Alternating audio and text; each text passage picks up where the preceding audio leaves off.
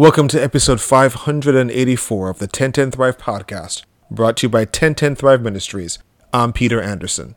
1010 Thrive, 10 minutes a day based on 10 guidelines for abundant living. Many Christians talk about the importance of loving God and loving others, and rightly so. Jesus declared these to be the greatest commandments. The idea that we are to love others is sometimes more specifically stated as the call to love one's neighbor as oneself. In light of that, who is my neighbor becomes a natural question to ask. The command to love one's neighbor as oneself comes originally from Leviticus 19, verse 18, which says, Do not seek revenge or bear a grudge against anyone among your people, but love your neighbor as yourself. I am the Lord. The Jews of Jesus' day would largely have understood their neighbor to be their fellow Israelites, but God has a broader definition in mind Loving one's neighbor is more than simply loving those who are like us and who can love us in return. Luke 10 records an incident in which a scribe, an expert on the Jewish law, tested Jesus about what he must do to inherit eternal life. Jesus turned the question back to the scribe. The scribe responded with the command to love God with all of one's being and to love one's neighbor as himself. Jesus affirmed the response, but the scribe, wanting to justify himself, asked, Who is my neighbor?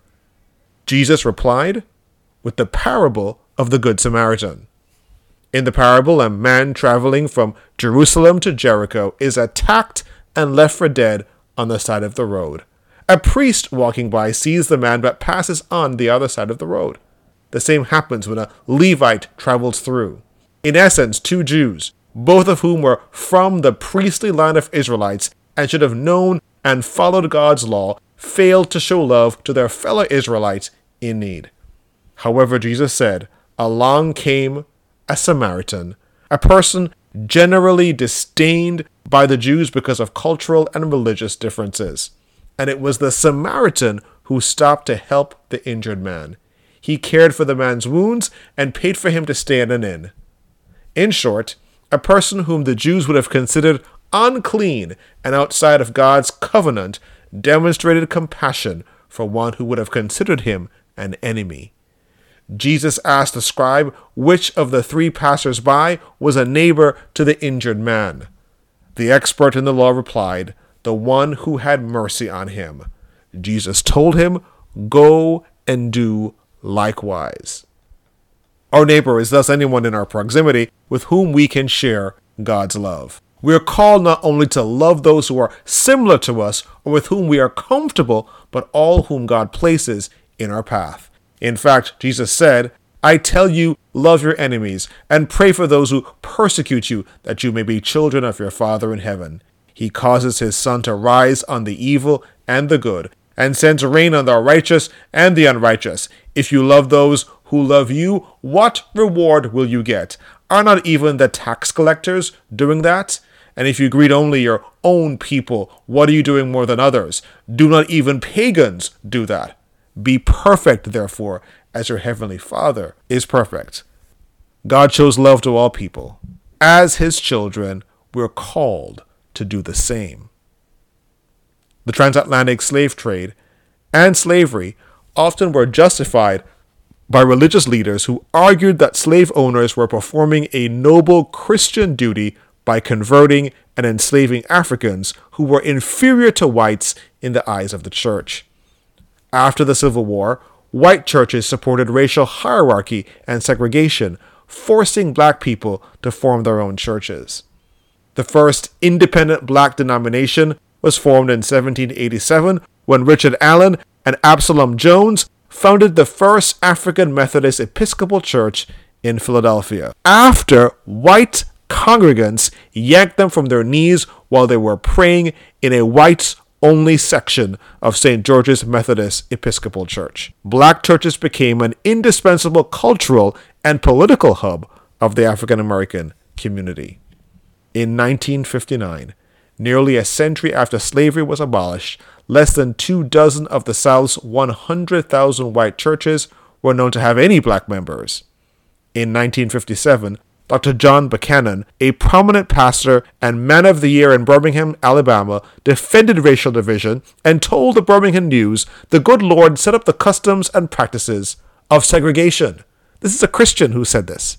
Just as they opposed integrated schools, many white people feared that recognizing African Americans as equals in the intimate context of church would usher in total social equality, which they found to be unacceptable.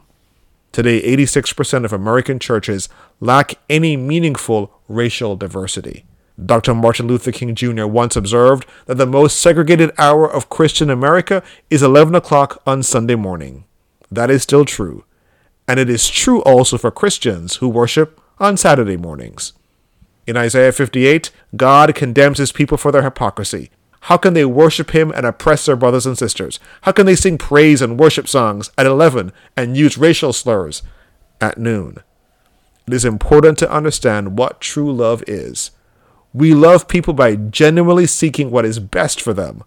Loving others does not mean agreeing with everything they say or do, nor does it mean acting in ways that always gain their approval.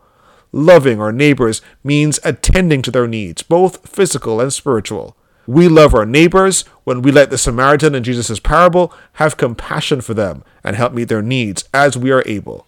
We love our neighbors best when we share God's truth with them.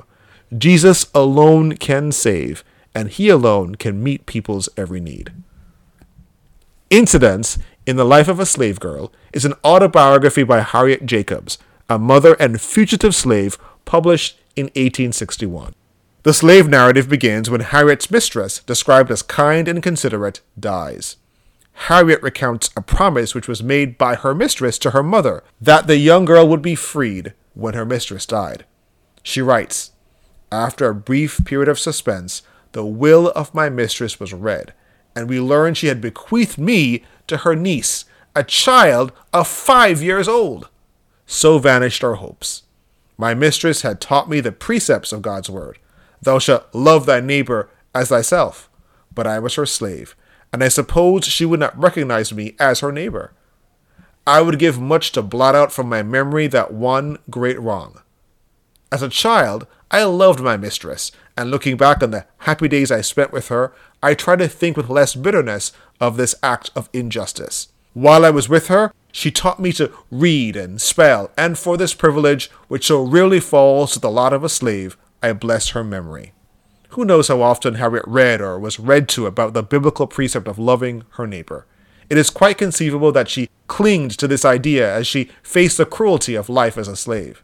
The premise of loving your neighbor for Harriet was a promise of new life, faith, freedom, and family, now shattered through the reading of her mistress's will, in which slaves were treated as property and not embraced as neighbors.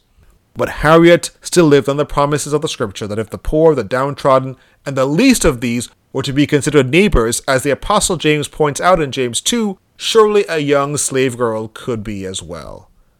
Are you more neighborly to the people who look like you?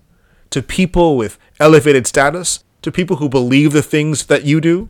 To people with whom you identify in some way? You may need to find some new neighbors to love. We are called to love our neighbors, including our neighbors who seem like enemies to us, when we act toward them with a heart that first loves God.